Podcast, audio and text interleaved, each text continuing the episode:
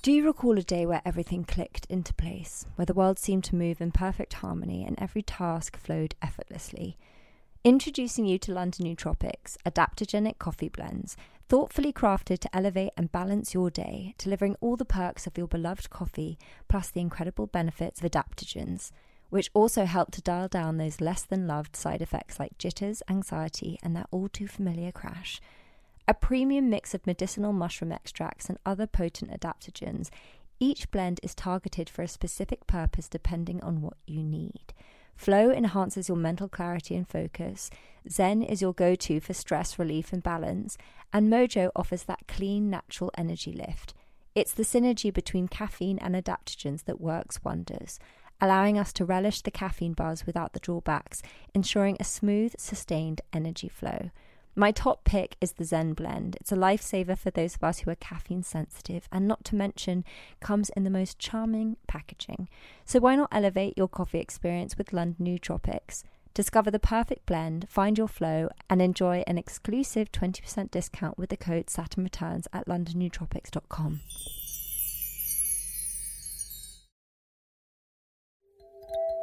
Hello, everyone, and welcome to Saturn Returns with me, Caggie Dunlop. This is a podcast that aims to bring clarity during transitional times where there can be confusion and doubt. Pausing this for a moment because I've got something exciting to share. Today's episode is brought to you by London Nootropics, the masters of crafting adaptogenic coffee blends that don't just taste heavenly, but they also boost your energy the right way. Now, we all love that zesty kick from caffeine. It snaps us awake by outsmarting those sleepy adenosine receptors in our brain. But here's the kicker caffeine can hike up our cortisol, giving us the jitters or anxiety, particularly if you're like me and caffeine sensitive. But that's where the magic of adaptogen steps in. These natural heroes level out our cortisol, smoothing the energy boost from caffeine without the downsides. Plus, while caffeine tends to rush in and fade away, leaving you crashing, adaptogens extend that energy, keeping you vibrant without reaching for another cup. So, if you want to find your most productive self with lion's mane and rhodiola in their flow blend, Cordyceps in Mojo is known to increase our aerobic capacity, oxygen flow, and boost ATP, so it's perfect before a run or workout or when you're feeling fatigued. So, if you're intrigued and you want to dive deeper into their blend secrets and discover which adaptogens sync with you, try visiting their website. And because you're part of the Saturn Returns family, enjoy a special 20% off at London Nootropics adaptogenic coffee with the code Saturn Returns. Enjoy! If you create space to be in process by saying something like, I have the capacity to be good with money, that creates that possibility. Mm. And you can train yourself to say that. So whenever it comes into your head, or you feel like you're you're with your friends and it's all you know you're playing the role that you used to be then you're like i'm so sh- stop yourself Now, you may remember in episode 10, we talked to the incredible Africa Brooke, and we went pretty deep on self sabotage, addiction, the journey to sobriety, and the role that the expectations of those around you play in shaping your behavior. Anyway, it soon became very clear that we had so much to say that it wasn't going to fit into one episode, and we needed more space to go into all these ideas in a totally different sphere the world of work and money, careers, self worth, and self actualization. Because of the new year, I felt like this would be the perfect time to be talking about these things. So here you have it, my episode two with Africa Brooke, who has become a dear friend of mine. I find her so inspiring and I just love these conversations we had. So I hope you enjoyed this. In terms of like the business aspect of things that you do, I'm curious to ask you about the energetics of money. Okay, well, what exactly do you want to know? Because there's so, there's so much. I love the face that you just made. I mean, it's just something that I've been really curious to talk to someone about. And I yeah. feel like you're the perfect person to talk to about yes. it because obviously, like, money and our relationship to it, again, is a very personal one. And it's you know, it hasn't been that long since women are actually allowed to work. So there's like this disconnect and there's a lot of shame, I think, around yeah. our relationship with money. I also grew up because of the person that I am and probably the family that I was in, in like it's not really talked about. Yeah. I'm just a creative kind of squiggly mess. Mm. So I don't really think in that kind of way. Mm. So it's something I'm like, if I feel like that way, I'm sure a lot of people will as well. Yeah. But then there's also the internal belief system around like what your worth is and how that then can limit your progression in life and how you state like what your worth is financially. Yes, And that seems to be something that you really nail. I love talking about money and sex and self sabotage and just mindset in general because these are very kind of taboo areas where no one is willing to talk about it in a very transparent way. And the most interesting thing is that these are the things that we experience or interact with every single day mm. on a conscious and subconscious level. Because when you think about it, even if you look at this room, everything around you has something to do with money. If you were able to kind of click your fingers and anything that has anything to do with money would kind of just disappear. You would be the only thing standing there naked with no clothes, nothing. The home wouldn't be there, whatever it is. So we interact with money on a subconscious level every single day.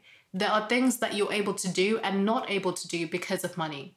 And if you live on planet Earth in modern day society and you don't think it's important to heal your emotional relationship with money, I I mean I do I do You're fucked. I'm like, gulp. fucked.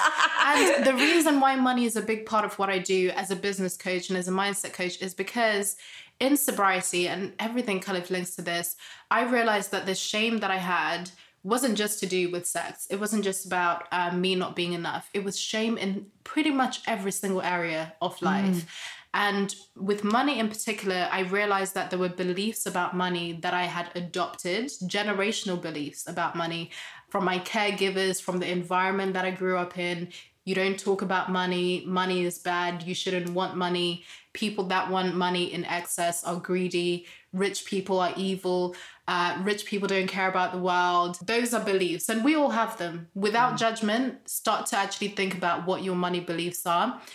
But the thing is, because I had these beliefs, it was actually stopping me from living the life that I wanted to live. I've always been a creative person. I wanted to be in the music industry to begin with, and I did so many different projects growing up. And money, I had to have money conversations at some point, even with work, right? My kind of nine to five shift work, I worked in hospitality. Because of my money beliefs, I never had conversations about money. I just waited for other people to tell me what I'm worth, and then it's done. and That's accepted it. it. Oh, yeah. I found that pattern, and I know this is the case for a lot of people, much easier because that's the pattern that we know in the corporate world, or if you work for anyone else, where you apply for the position, they have already determined what you are worth in that position. So you never really have to have the conversation. Not many people negotiate. Only men are really kind of conditioned to negotiate. That's another whole other thing. Well, I mean, right? women go in to apply for something when they're like seriously overqualified for the Yeah. position, and only then. Whereas men will be like, I basically only have half of that, but I'll go for it I'll anyway. go for it and I'll get it. Mm. And they do. Mm-hmm. And you know, I I started to realize that for myself, I was just I did not speak about money at all. I found it very uncomfortable, which meant that I settled for less in jobs and by the time that I started working for myself, I started kind of getting recognized as a speaker, as a voice. I never asked about the money. I just did everything for free because I thought that I should be grateful. I thought that if I have the money conversation, the opportunity is going to be taken away. So you just never have the conversation. But what happens? You become resentful because there's an mm, bitter. unequal energy. Right. right? Because there's an unequal energy exchange. So when I talk about the energetics of money and why I love money and why I think it's important to talk about it, because it's not about the physical thing itself. It's not about the paper or a pile of fucking coins. Money means options. Mm. Money means access. Money means the more that I have, the more I have to give. Mm. That's what money means. Money means that I am able to create space in my life, time freedom, where I'm not just focused on working. And that causes a ripple effect for so many other people within my family and in what people see as an example. So for me, I, I had to completely shift my relationship with money because I realized that I was sabotaging myself based on what I had absorbed from the world.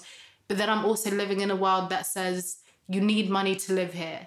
How did you reprogram those belief systems around Hmm. money? I started reading. So before I kind of reprogrammed those beliefs on a deeper level, I was reading a lot. I read this book and I recommend it to everyone. You Are a Badass at Making Money by Jen Sincero.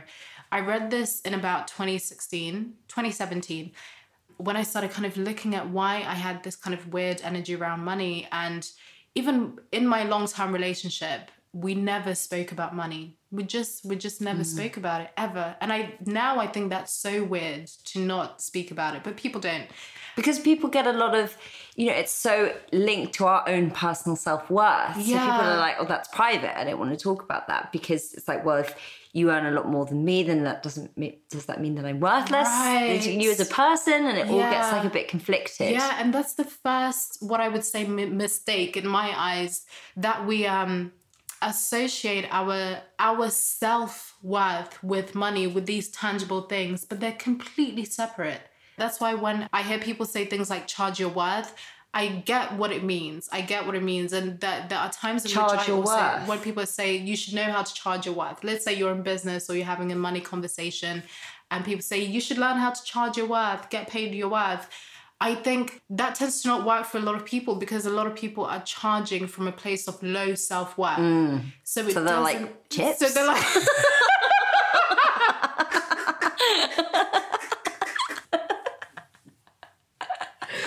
and even then, that would feel like too much. Mm. Even then, that feels like too much for a lot of people. So for me, I was reading quite a lot. I started to keep mentors around me, people that I found online that were having empowering conversations about money, especially women. And by the time I started discovering that I needed to look at my money beliefs, I was reframing. What reframing is, it's when you look at the same situation or the same opinion just through a different lens. If it's something like, I'm shit with money, which so many people say, we need to stop saying this bullshit. People say things like, "Oh, I'm so bad with money," even when say it's not true. even when it's not true, it's so it's almost like people say it because it's so normalized. It's almost as if it's relatable to say that even when it's not true. Oh, I'm so bad with money. You're creating a new money story for yourself every time you say that because now that you're imprinting that so much, it becomes a part of your identity. So your belief system is going to make sure that it produces results that align with what you're saying because you're like a supercomputer, right? It has that You like keep on- neurolinguistic. Oh, for yeah. sure. You're feeding the same program into the computer that you are. So now I'm bad with money is your story, which means your actions are going to make sure that they're in alignment with that. That's just how the Mm. brain works. in terms of what we were saying as well about like other friendships or old friendships being like, oh, you're this, it kind of goes hand in hand with that. It's like if people in your family are like, oh, Caggie's useless with money. Oh my God, And then you're just like, yes. that's constant. You have to be able to not only call yourself out, but those around you Yes. that are keeping you stuck in that and story. and if someone was to say that out loud this is again when you have an opportunity to state a boundary Mm. say actually i'm not i'm not comfortable with you saying that can Mm. we stop saying that right? In whatever mm-hmm. way you would that's an opportunity. Instead of you laughing and and, then feeling being fucking resentful. Right? A reframe for that for example would be i have the capacity to be good with money. Because for a lot of people if it's i'm bad with money saying something like i'm good with money is going to feel like bullshit. Your conscious mind is going to be like what? No no. Whereas if you create space to be in process by saying something like i have the capacity to be good with money that creates that possibility. Mm. And you can train yourself to say that. So whenever it comes into your head or you feel like you're you're with your friends and it's all you know you're playing the role that you used to be then you're like i'm so sh- s- s- stop yourself and then in your mind you you reframe and use that say that new story i have the capacity to be good with money so for me reframing is something i do all the time and that's what reframing is, is creating that Yes. space. yes changing the previous way of thinking And then again, probably questioning the why. yeah because also this is not about denying the reality Because I have a thing at the moment. Like, I, need, I need to set up online banking, but I refuse to do it. Why? I don't know. It's literally like, okay, go to the bank this week or like do whatever simple thing you need to do so it just makes it easier that it's like all online and it's there. And I just won't do it. Wow, my sister has the exact same thing. We were talking about this. There's so much resistance. Yeah, and that it's re- like there must be more to it. than Yeah, what and it is. sometimes the resistance is because you're more used to the version of yourself that doesn't follow through with things, or you're more used to the version of yourself that says, "Oh, I'm so disorganized, I don't do stuff." So now that you're trying Mm. It's to take an action, I'm like, oh yeah, no! now you're trying to take an action that doesn't align with that story because they're all stories. There's Mm. resistance. The way that shows up for me. Actually, I engage with this one. What I'm going to tell you, I, I engage. I will do things. So, if I kind of have an event or something that I need to do and I need to prepare kind of content for it or whatever, I'll do it very last minute, maybe even the day before, a few hours too, before. yeah. It will always work out well. I'll always be able to do it. It'll be hectic as fuck. But yeah, for sure. And that's where that rush kind of, because I, I can fucking do it. I can do it. But it's that adrenaline junkie thing. It is, but then it's also because, and I've, I've been thinking about this a lot, it's also because I'm still more connected with the identity piece that um, I don't give myself minute, yeah. Mm. time. Like the, the version of me, I'm not so aligned with the version of me yet that allows themselves Mm-hmm. three weeks or two weeks to do the thing. And then when we're getting to the event or whatever the thing is, all I have to do is kind of Mm. check and refine. No. I get that, but I am making changes because I was exactly the same. But I'm trying Yeah. now. But it is like it's like walking through sludge. Because I'm just like this is so hard because I'm trying to rewire my brain And to then- be the person that actually does things ahead of time. And then there's also, I don't know if you resonate with this part of things. For me, it's also this idea that what if I do it three weeks ahead and I give myself the time and space I need and then I do the thing and it doesn't work out? That's gonna feel worse than me having have done it so last minute and then it didn't work out. Mm-hmm. Does that that kind of make sense? It's almost like um yeah, it's a it's a very Well, odd it's- thing. It's like if I don't fully prepare for something, then I can't really be rejected by it. mm, yeah, yeah. But I think we both know is that actually when you do give something your all and then it doesn't work out, it doesn't matter because the victory is in doing it that way in the first Oh, place. for sure. But again, that's all kind of left brain analytical. We of course we know it. I'm trying at the moment, based on what we're speaking about right now, trying to find the balance in honoring the way that I like to do things. So maybe I don't actually need three weeks to be preparing for something. Maybe I do need a shorter space of time. But I just need to give myself a little bit longer than I'm giving myself right mm-hmm. now. Because I think that rush and pressure isn't necessarily a bad thing always. I think there's good pressure.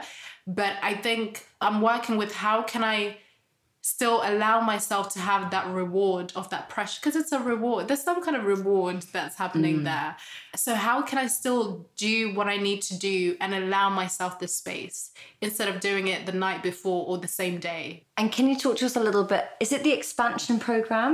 Yes. Yeah. Yes. So that is a program that I created for coaches, for people Mm-hmm. that want to be coaches, because I think, oh my goodness, we need it. I think we have people out there that don't realize what kind of skills they have. There are so many people that I meet, people that I know, people that I see online that have so much to give in terms of their skills, in terms of their life experience, in terms of their knowledge, in terms of their kind of their just the energy, the spiritual energy they evoke but they don't value any of it. They don't feel like any of it is useful. They don't feel like they can help anyone. So I created a program for people that want to become coaches or people that are already coaches but just want to really really find a way to put their work out into the world because that's what I've been able to do through my own story, my own journey, through me sharing my what I thought was my mess that actually turned out to be the most powerful thing ever love that. ever. So my my mission is to support people into doing the very same thing for themselves. Make your messiness your strength. Oh, for sure. But that For seems to be a theme, and I've noticed through all the guests I've had, pretty much one way or another, is Yeah. that they've managed to sort of alchemize their struggle into their strength, and I think that's such a powerful thing. yes. Do you feel like you have done that? In some kind of Hundred percent. And actually, to go back to your thing when you said, "What did you learn about like your relationship with alcohol?" There were all sorts of things going on at that time, but essentially, it was like through those struggles, I've managed to find like what makes me strong and actually what I can contribute to the world. Yes. Oh, I love that. Only last thing that I want to talk to you about a little bit Yeah. before we draw to a close. And thank you very much for all your time. Is perfectionism Ah, mm-hmm. and how that can be detrimental to our self worth. I think we're living in a time where we're all trying to project this idea and this image of perfection, and we're not making room for what makes us human. Hmm. And in a way, this sort of false connection that we've we've got is making us very disconnected from one another. And I think it all ties in. So I wanted to get your thoughts on that and actually how perfectionism can be a form of self-sabotage. Mm-hmm. Because mm-hmm. for me personally as I, someone that's very messy and like scatty and that's like who i am. Is is it who you are? but there's room for me to be someone else. But i can actually have a lot of moments after this i'm like maybe i can't be a tidy asked, I asked that because anything that comes after, and this is not just sort of philosophical, uh, abstract, whimsical stuff, but it, it really is tied to the brain. Anything that comes after I am is an identity statement. All right. Mm. So it's like that imprint that I was talking about that we create over and over again. So whether we say it with a smile or with a laugh, we're still creating a story, right? is that actually true Yeah, and mm. it's when we say these things, most of the time it doesn't create room for options for a different mm. way of being. So when we say things like, "Oh, I'm so," and I get a lot of clients that are um say these things to me as well. I'm so clumsy. I'm so messy. Oh, I'm so disorganized. and then I always say to them, "Is that true? Who told you that?" Another good question is, when did you decide that? Mm. Right? If you were to ask yourself, when did you decide that you were messy? God this is going to be so useful. I'm- going to walk away and be like i could be the but tiniest it's amazing. but it's, it's amazing to just kind of explore it. And it doesn't mean that you have to be a completely different version of who you are but it's kind of saying how can i make space for something yeah new how can i make space for something new? Because whatever story that is again whatever actions you take are gonna align with that story. So mm. if your kitchen is showing the you that you're messy it's because you've decided that you're a messy person and this is what a messy person's kitchen looks like right Because also recently, I've in the last I'd say six months or year. So I think my ex-boyfriend used to say that you're so clumsy, and I never thought I was clumsy. But then mm. suddenly I was like, I am. Cl- maybe I am clumsy. we also have to be mindful of the identity statements that we project onto other people. Mm. When we say to other people, you are so this, mm-hmm. we have to be so careful about that because of a lot of the things that we are deciding that we are, we never actually decided them. People told us. People told you. And in that moment, if it's coming from someone that you love, someone you admire, if you're in a very high emotional state, when someone says something, it ha- it's more likely to stay with you. And mm. depending on how young you are, you will internalize that as a fact because you're not able to actually process and intellectualize things. So when mm. someone you love and you admire them, you've probably put them on a pedestal as well, different conversation, tells you, oh my goodness, you're so clumsy. Did you ever know that you were so clumsy? And then you're like, oh my goodness, oh my, oh my goodness, I am. And you start looking for evidence. that you are that- clumsy. And then what happens? That's just an identity piece. And now you walk out into the world saying, oh, I'm so clumsy. Yeah, because I also remember my parents was used to say like they were concerned by how sensitive I was growing up. Hmm. So then I think that that played a huge part in my drinking because that was like a way of desensitizing myself because I was hmm. like, well, I'm too sensitive to like cope in life. So I'll just numb out. Yeah. But anyways, go back Yes. to the, the perfect. I mean, we could just Well, talk well, for days. you have to come back for another chat. Yeah. I would love to. but to go back to the perfectionist part, because yeah, I guess I wouldn't associate myself as a perfectionist because I can be, mm. you know, messy, whatever. But actually, I realized that I used perfectionism to stop me from getting where I wanted to be. Mm. So it would always be, well, I can't have that career or I can't do that, I can't achieve that because I'm not this yet. But when I am, I'm on my way to being this. And when I am this, right. I'll be able to have that. But of course, you keep kicking the can down the road because the subconscious will be like, okay, you have reached this where we said you would need to be.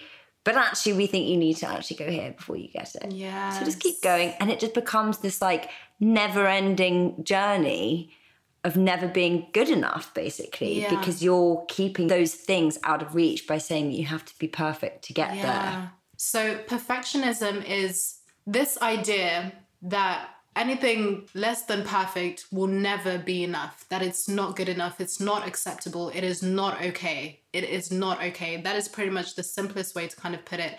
And the core belief there is I am not good enough. That's what the mm. core belief of perfectionism is. And for people that identify as perfectionists, which I would also recommend, please don't do that because it really creates that cycle of having this identity piece that makes it difficult for you to be anything other than that. Mm. But the core belief is that I'm not good enough. So because I'm not good enough, nothing I do is good enough. Nothing I do will ever be good enough. Regardless of how much other people praise you, regardless of how many qualifications you have, regardless of the evidence that you have and the opportunity that you have, that running theme will always be I am not good enough.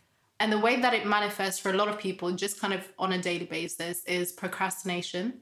It's starting things. I have a PhD in procrastination. starting things and not following through. A lot of us are what we call, what I call idea generators. We have so many ideas. We're so creative. So many ideas just mm. come up and we want to follow every single one. Mm. But that means we start so many things and we never actually complete. We never mm. really follow through. Or we'll start something and as soon as it's not as exciting as it was in the beginning, we'll give up. So yeah, that's that's another way that perfectionism shows up. And it's also when you do find yourself starting to follow through or when things are going well, you will feel like you need to make things more complex. A, a lot of it is having, you know, this unrealized potential as well, All this unrealized. That's my greatest fear. Really, Yeah. Unfulfilled potential. yeah, that's how it can show up for a lot of people. Just knowing that you have so much to give and wanting to, but feeling like if I do this, it's not going to be good enough and I'm going to be rejected. Well, what I would do is like I get one person's opinion, and if it wasn't like a complete, oh my god, this is amazing, mm. I'd be like, I'm burying it. Yeah, yeah. Gosh. And my mum would always say, she's like, how, how many pie in the sky ideas you can have? And I was like, loads apparently. and my thing is like really struggle to execute them. But I know it's from a mm. deeper place of I think, you know, everything that we're talking about right now. Yeah, what if what if I get rejected? What if I mm. put it out there and I get rejected? And I work with very successful people, public figures that also struggle with this so much. They will experience so much success, whether it's through recognition or financial success, but they still feel like it's not good enough. Mm-hmm. They feel like people are lying to them. Is everyone lying to me? This is not this is not enough. And also how it manifests perfectionism is through never being satisfied with um Again. oh, that one really hit me. I have to check this one for myself. So when you hit the goals or whatever the markers you set for yourself, you're never enough. actually it's not enough. You're never able to actually celebrate it. You want Mm. you want more. You feel like you could do better. And then when you reach that, it's still not Same. enough. You mm. see it with things like social media when people get their first 10,000 followers and then they get 50,000 and I work with people like this and they'll get 100,000, 200,000, 250,000, 300 it's it's not enough. Mm. Now I'm comparing myself to someone that has a million. I mm. don't have enough. I call it a hedonic treadmill. You just, the more you have, the more you want, and you keep going. We never define what enough actually looks like. So we're always constantly chasing more. What what does enough money look like? But What thi- does- this is such a key piece to happiness because in our society, we are, and through the media and, you know, capitalism and consumerism, this culture of like more, more, more, Mm. Yeah. never satisfied. Yeah. We don't check in as individuals and go, okay, rather than just absorbing that advert of like what the perfect life looks like, what does it look like for me? What does Mm. It feel like? What are my goals? Because it like yours and mine are going to be totally Yeah. different. And that's the thing. We never actually take a moment to be like, okay, what is happiness and enough for me? But otherwise, we're just chasing, chasing, chasing. For sure. Some of the things as well, and I think there are some practical points with this as well. Number one, I would say do not identify as a perfectionist. There's a very shadowy part to that because that means you set very high standards for yourself, standards that you know that you won't be able to meet. But because you truly believe that what you're capable of is not good enough, so you have to go above and beyond. And then what happens when you do the thing, it will never meet that standard. And then now you're in that cycle of shame and feeling less than. So I always say, stop identifying as that. I think healthy striving is a more I think it's a it's something that's actually supportive of you because you don't have to drop your standards. For me, I do like things to be done well. I want to do things well. But at the same time, I don't want to imprison myself with those standards. I want mm. there to be flexibility for me to be human, for people to be human as well. And then in terms of performance and putting things out there and doing things, I always say that um, you need to not expect yourself to be at the top of your game when you're at the beginning of your game because mm. that it's it's so ridiculous that's so powerful because i think that stops so many people from starting right mm. so ridiculous so yeah that's kind of what i would say but i mean it's it's a it's a huge conversation but it's tied to identity it is you have to decide that you're not going to wear that as an identity piece mm. yeah that's super powerful gosh We've unpacked a lot. I feel like I've we learned really so much. Thank you so much for this coming on. Amazing. Adore you. Think oh, you're amazing. Thank you. Thank you for gracing us with your pearls of wisdom. Thank you. I loved this. You're you're amazing. Now I know that 2021 is already off to a challenging start. We were all under the impression that Corona, COVID would work on a calendar schedule and that by 2021 we'd be in the clear. And sadly, we are not. However, it still brings with it new opportunities, new beginnings, and is a chance to really start thinking about what you want to achieve for the year ahead. I like spending January really like getting into work, being focused, getting grounded, and setting out my goals for the year. So I suggest you do the same. We're going to have a lot of wisdom in the next episodes of Saturn Returns that will help you do this. And I hope that you took something away from this episode with Africa.